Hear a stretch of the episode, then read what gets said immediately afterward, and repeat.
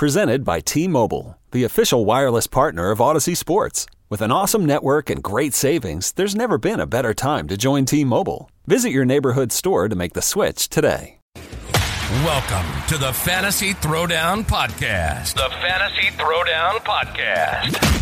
Bringing you the latest from the world of daily fantasy sports and gambling so you can stop Googling how to join a squid game to cover all those parlays you thought were such a sure thing. Now, sit back and listen to one of the sharpest minds in the game. Here's your host, Dwayne Calendar. Hello and good evening, and probably good morning to the whole lot of you, quite frankly, given the hour this is coming in at now. But uh, welcome to the show. This was going to be my initial thoughts of the, NCAA brackets, but truth be told, we had major news breaking in multiple sports. So, first off, Tom Brady unretires, is, announced his comeback on Twitter that he is coming back to the NFL for another season you know, looking at the landscape of the NFL, I'm sure Brady was sitting at home sizing things up, saying to himself, I have the worst division in football to come back to with everyone else in the division in rebuild mode. If I just come back to the Buccaneers, everyone is migrating over to the AFC. Russell Wilson got traded. You've got basically the Rams and nobody else in the NFC that you're really afraid of this is uh, a prime opportunity to get back to the Super Bowl. And he got bored. Brady is turning 45 in August, people. 45. Brady's still trying to come back and play football. This is insane. But he, literally spent less than we got less than a month of Tom Brady sitting at home before he's just like, screw it, I'm coming back. I'm back for more cash and another ring. Just wild. Absolutely wild. 45. And he's going to be playing football in the NFL at quarterback. Just wild. And still better than the vast majority of quarterbacks because these guys can't throw. And the fact that the Giants are actually dumb enough to consider paying Mitchell Trubisky $16 million a year oh, to be literally competition, if not surpass uh, Daniel Jones, which isn't that hard of a bar to pass. Let's be honest with ourselves. It is wild to go nowhere in the NFC East. Oh, oh man, what are we gonna do here? I mean, the Seahawks make a rough trade to move on from Russell Wilson. I mean, that was a terrible divorce, but let's be honest. The Seahawks did not get that much in that trade. Give, I mean, you couldn't figure out a way to pull off a three-team trade for Deshaun Watson? Really? Really, Seattle? Really? Okay. They're like, okay. Sure. Okay. like, uh, I'm just saying. I'm just saying, Seattle. You could have done better. Yeah, like you like asking for Drew Lock in return. I'm like, oh, okay, sure. like, sure. Yeah, like just just continue to tank, tank for two years, and and try to rebuild with your new franchise QB that you get in the draft. I guess that's the plan. I, it's just a rough way to go out for Seahawks fans. Mina Kimes literally is in still in cope mode, but uh, yeah, this is just wild NFL free agency, basically supplanting anything baseball did because baseball you know, they may as well have just stayed locked out and waited past NFL free agent the first couple of days of NFL free agency before announcing a deal because uh, like baseball is getting dwarfed. I mean, we got rumors of a Yankees terrible trade on on the on the way between Gary Sanchez getting dealt for Josh Donaldson, with the Yankees picking up Donaldson's tab and bailing out the Twins of a terrible contract. Like these are just these are amateur hour moves being made by executives who are su- supposedly paid to know what they're doing, yet have less awareness than people who are literally gambling every day on baseball or just playing DFS. Who is trading for Josh Donaldson in this day and age?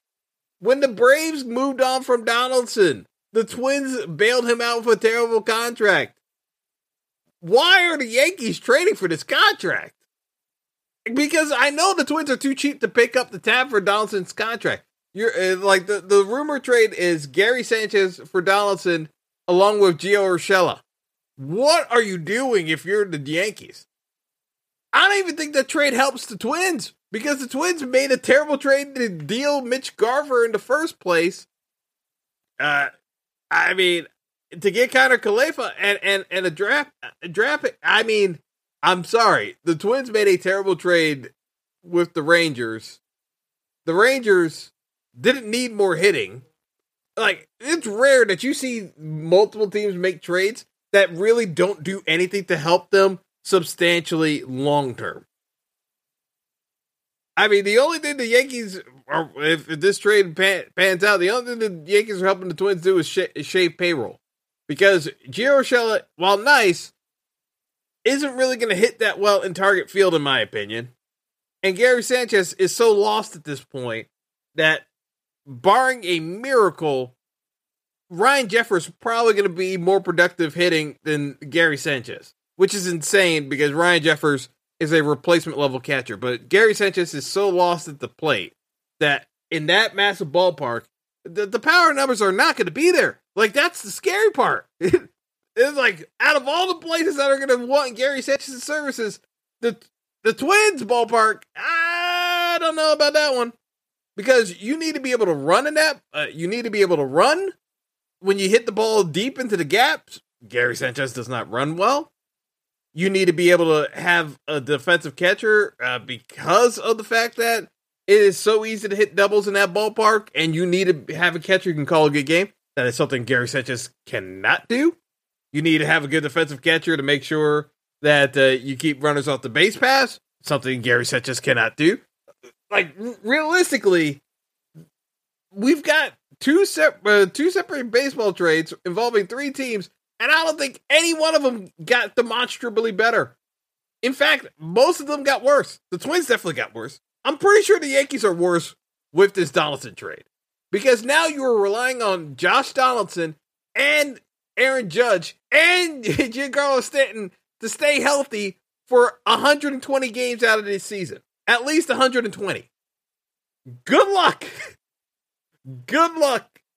And uh, mind you, it also locks down yet another DH spot of someone who's going to need to be circled in and out. DJ LeMahieu is now stuck at first base. Unless you're trading DJ LeMahieu, like the Yankees have got so many, way too many question mark holes and just p- positional pieces that are non interchangeable. They have one job and they have a very limited scope of what they can actually do effectively. And they're and they're getting older. Man, just bad all around. like like there is nothing nice to say. like if this if this is the actual trade the Yankees are going to pull off. Because yes, Kiner-Falefa can play shortstop and he can also play catcher but you really want him playing catcher because his bat is so is so mediocre that New York fans are gonna get real tired of him real quick. I yeah, like this is uh this this this one yeah this this this one is sus as the kids say. It's major sus. Oh man. you, you, I mean, really, it, it is hard to actually say anything positive about these two trades involving all three teams. I, I, like I honestly don't think any of them got better. And I can make arguments that all three of them probably got worse. it's amazing these guys are paid as executives to make these deals. I'm not even sure you could get this uh, trade approved in the show. To be honest, if you if you try it in the game, I'm not even sure that trade goes through. Oh man. Quite quite quite the spectacle. Quite the spectacle indeed. Anyway, uh initial thoughts on the NCAA brackets. You know, it's an interesting breakdown because there are very few teams to feel really good about. I don't even uh, because last year you had dominant teams like the Gonzaga and Baylor teams were dominant. The only thing I had concerns about was Baylor getting bounced early because we've seen dominant Baylor teams get bounced early. Baylor went on to win the tournament, in case you remember, and just overpowered Gonzaga, which I didn't think was going to happen, but they, they actually did overpower Gonzaga. Gonzaga's back this year, but they're not nearly as uh, dominant. Yes, they're a number one seed. They're over, the overall number one. Not nearly the same squad. Gonzaga is vulnerable. The good news for Gonzaga is they got a very favorable draw. Who else got a favorable draw that's inexplicable? Duke. Duke and Coach K's farewell season got put in the same bracket as Gonzaga with a uh, with a equally cakewalky bracket. I'll be perfectly honest with you. Gonzaga's biggest concern is literally uh, if Memphis shows up to play the opening weekend. Because Penny Hardaway has a very talented squad of players in the nine seed. They were injured for m- most of the year, very inconsistent throughout the season, just to be perfectly blank, but then got rolling uh, uh, uh, to close out the year. So Memphis actually does have the squad capable of making a run and upsetting Gonzaga. Outside of this, like I don't think this bracket is remotely any good uh, in the West region. And Duke is absolutely not a number two seed. Uh, point blank, Duke is not a number two seed. I don't know how they got the number two seed, being the ACC was down this year. Truth be told, I don't even think, you know, if it wasn't for the fact that Duke got such a favorable bracket, I don't even think the ACC is making it out of this first weekend, besides Duke. Because I don't think North Carolina is that good. Virginia Tech won the ACC tournament, be, highlighting how soft the ACC was this year, to be perfectly honest. I I don't think the ACC would have made it out of the opening weekend if if uh, if not for Duke getting such a favorable bracket. If Duke and Tennessee, who should have been the number two seed in the West, uh, if they had flip flopped, I probably I I would actually have said that would have been Duke's best chance of uh, advancing because that's where uh, Duke should have been flip flopped. They should they should have been sent to the South in in play in in lieu of uh, Tennessee, who somehow got a three seed, even though they're better than Villanova, who got the two seed like someone has to explain to me how these teams get seeded. Like Tennessee is number five in KenPom. They're top ten in the RPI, yet somehow they got a three seed. That is just wild. It is wild how these selection committees roll. It is wild. Can't get over that. Can't get over that. Dominated the SEC tournament final yesterday. Cannot get over that. One day, uh, one day, SEC. Oh man, I can't. I can't. Can't. I just can't. Anyway, well, well, like I said, I'm not gonna go too far in depth because I'm gonna break down each region as we get the brackets ready. Uh, we'll have the, we'll have the the the bracket pool available. Uh, uh like my bracket pool thoughts available uh before uh ahead of uh, Thursday. Um, but yeah, kind of crazy. The, the only thing other than suspect was Michigan getting in, but not as one of the last four teams in. How Michigan did not be end up in a playing game also needs to be investigated. like, it also needs to be investigated. I mean, man, like some of these teams, like you got nine Big Ten schools in. I mean, Big Ten was good, but like, mm, yeah. Eh, like, yeah, we're like we're we're just hoping that one of the Big Ten schools makes a run to justify this because, uh, truth be told, I don't. It would not be a shock to me at all if maybe you get one, maybe two Big Ten schools into the Sweet Sixteen. It would not be a shock to me. I'm I'm sorry. It, like it, there is a very legit uh, argument you can make, and again, Michigan is not in the playing game versus Rutgers and Notre Dame who are in the play. Eh, like, oh man, that's that's wild. That's kind of wild. But uh yeah, so the West, you got the South, Arizona, probably the closest to a a uh, a, team that you could feel somewhat safe about because talent wise, they're good enough and they're deep. Uh, they're deep enough that I can actually see them in a Final Four because I I think they're flat out better than the other squads in their region, and they don't need the seeding uh, bracket help to do it. I just think that outside of all of them, you know, yes, Houston can give uh, Arizona some trouble if they if they get it to a uh, Sweet Sixteen, but it's not as though it's not as though some of these teams are infallible. I, I just look at it as a case where, you know, we can definitely we can definitely see uh uh Arizona. I mean, you you got a two seed in Villanova. Tennessee again, that would be an Elite Eight matchup. Like that would be that's the next closest team that could actually knock off Arizona, in my opinion. I'm just looking at the rest of the teams in this uh, region, and I'm just I'm looking at it. I'm saying, yeah, Arizona's better than these teams. And, and yes, I know folks are saying, well, you you you kind of slammed the West, but it's more along the lines of the teams in the South collectively they have a higher floor than most of the teams in the West. They're like they're just a, they're just more solid overall.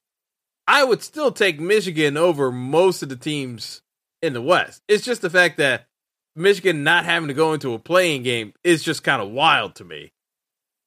Based off of if we're just going by record and in in and some of the conference comparisons, eh, eh, eh, Michigan should have had to go into a playing game. like there's just not there's no ifs, ands, or buts about it. Like Michigan did not do well enough to not be one of the last four teams in. Uh, but yeah, it, to me, the South looks very much down to Tennessee and Arizona. Like to me, the the biggest knock I can put on Tennessee is the fact that they are still coached by Rick Barnes, and I will never get over the fact that that Texas team he had with Kevin Durant underachieved as badly as it did in the tournament. Like I can never get over that. That was the best team Rick Barnes ever had. Like complete flame out in the tournament.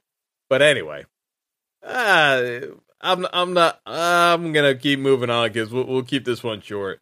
But uh, yeah, the South.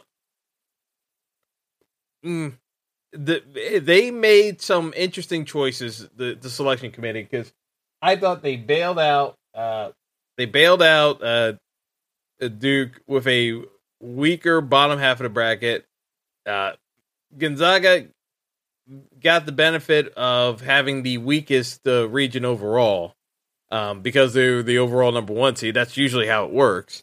But I thought this. I think the South is uh, pretty, uh, pretty lackluster as well.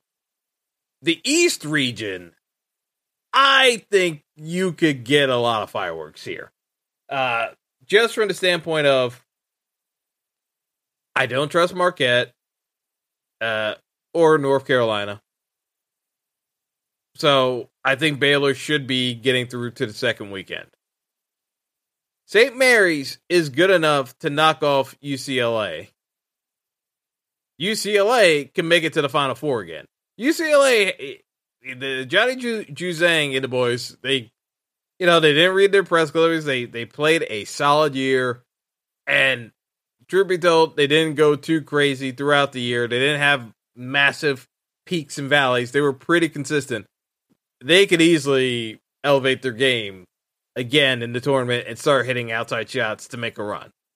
That's the threat to Baylor.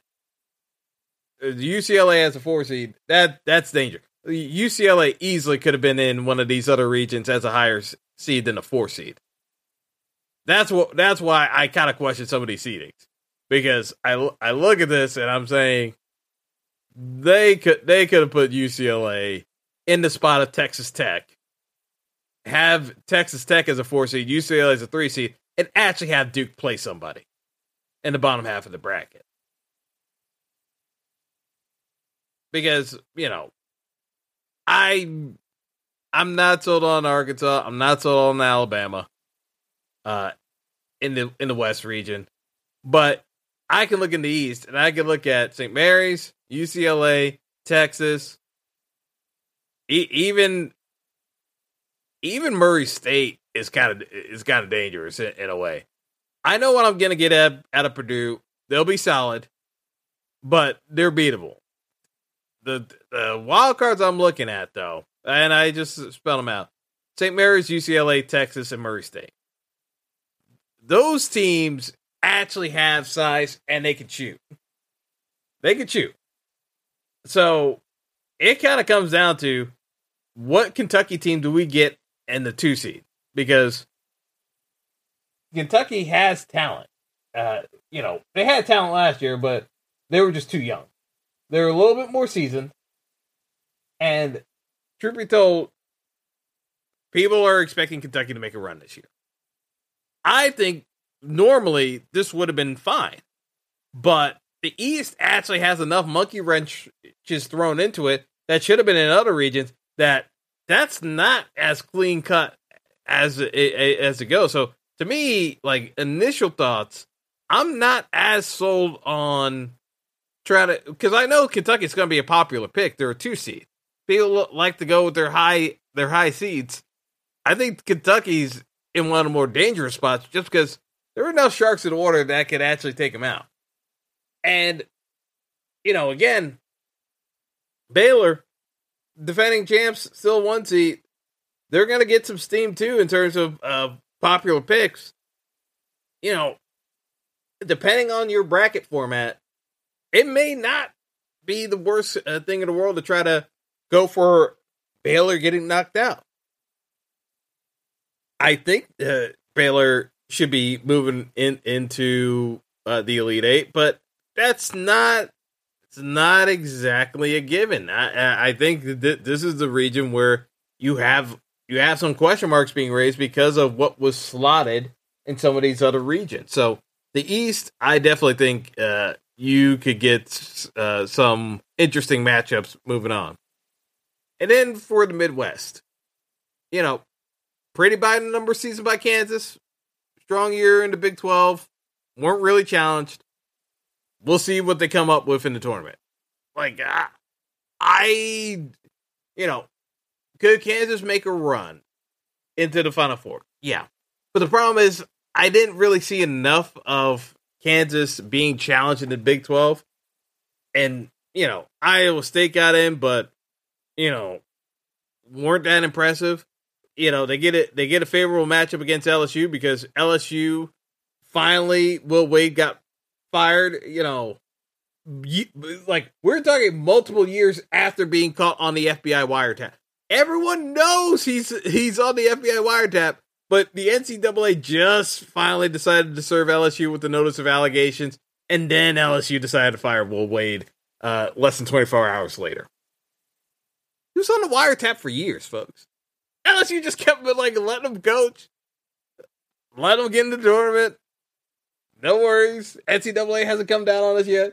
As soon as the NCAA says, okay, we may start investigating you, Will Wade finally fired. Right before the tournament. We're being transparent. Oh man. Just just wild. It's literally on an FBI wiretap. I mean, come on. it's an FBI wiretap. it's like, come on. You can't you can't make this stuff up. You can't make this stuff up. He was still coaching for years after being caught on a wiretap. And everyone was just like on board with this. Oh my god, like wild. Uh anyway, keep moving on. Uh because in this Midwest region, you know, I, have watched Providence play. Uh, they're the four seed. It, yeah, they had a good year, but man, I didn't think the Big East was that good. Like it, it just wasn't. So, you know, it, it it's hard for me to like kind of take uh because I thought Iowa was fine. It's fine, like nothing crazy, but R- Richmond did have a nice showing in the A10 tournament. They they can pose problem for teams. That is a 5-12 matchup to look out for because I I think Richmond's pretty good and you know, I was pretty solid. Not a whole lot to fall in love with, but it's solid. But solid can get beat in the tournament if somebody gets hot shooting from one game. And and there you go. But this Providence team fine. I guess they're a four seed. It's like I just I'm not like some of these teams feel overseeded to me.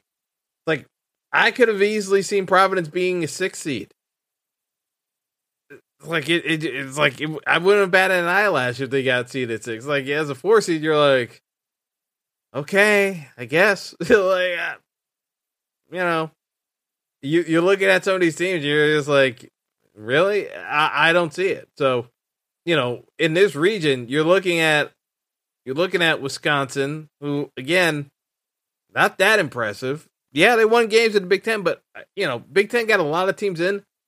I, I think they're all kind of in like a lot of parity. I, I don't necessarily see the Big Ten standing out this tournament. They got a lot of teams in, but I think they're going to send a lot of teams home as well. Uh, you know, we'll see. I'm not impressed by Wisconsin.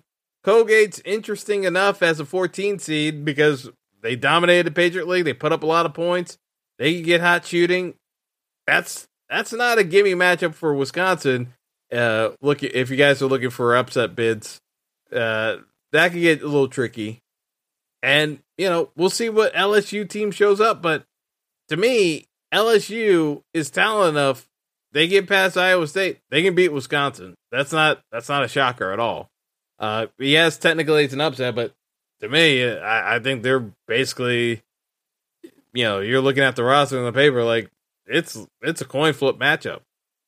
USC solid.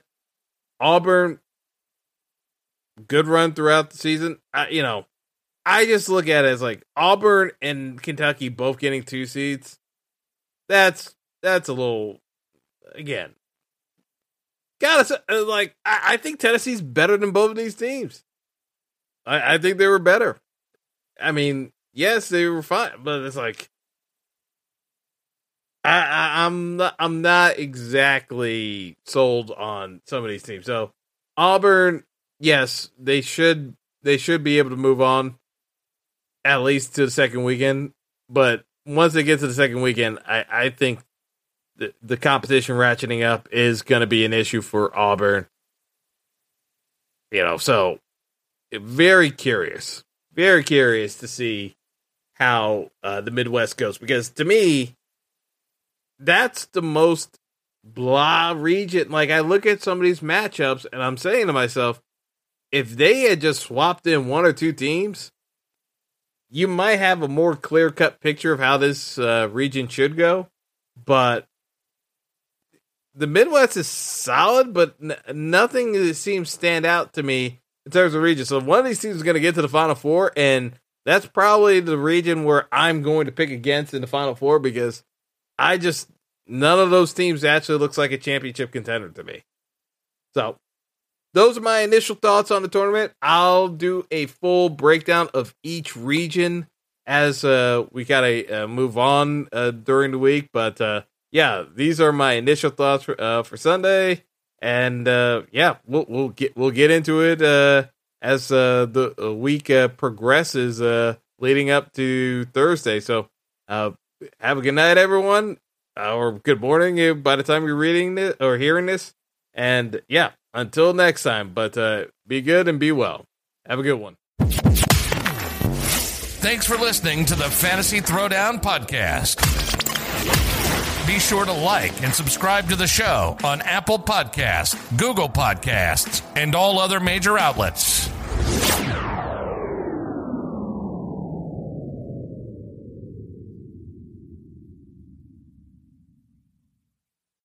Presented by T Mobile, the official wireless partner of Audacy Sports. With an awesome network and great savings, there's never been a better time to join T Mobile. Visit your neighborhood store to make the switch today.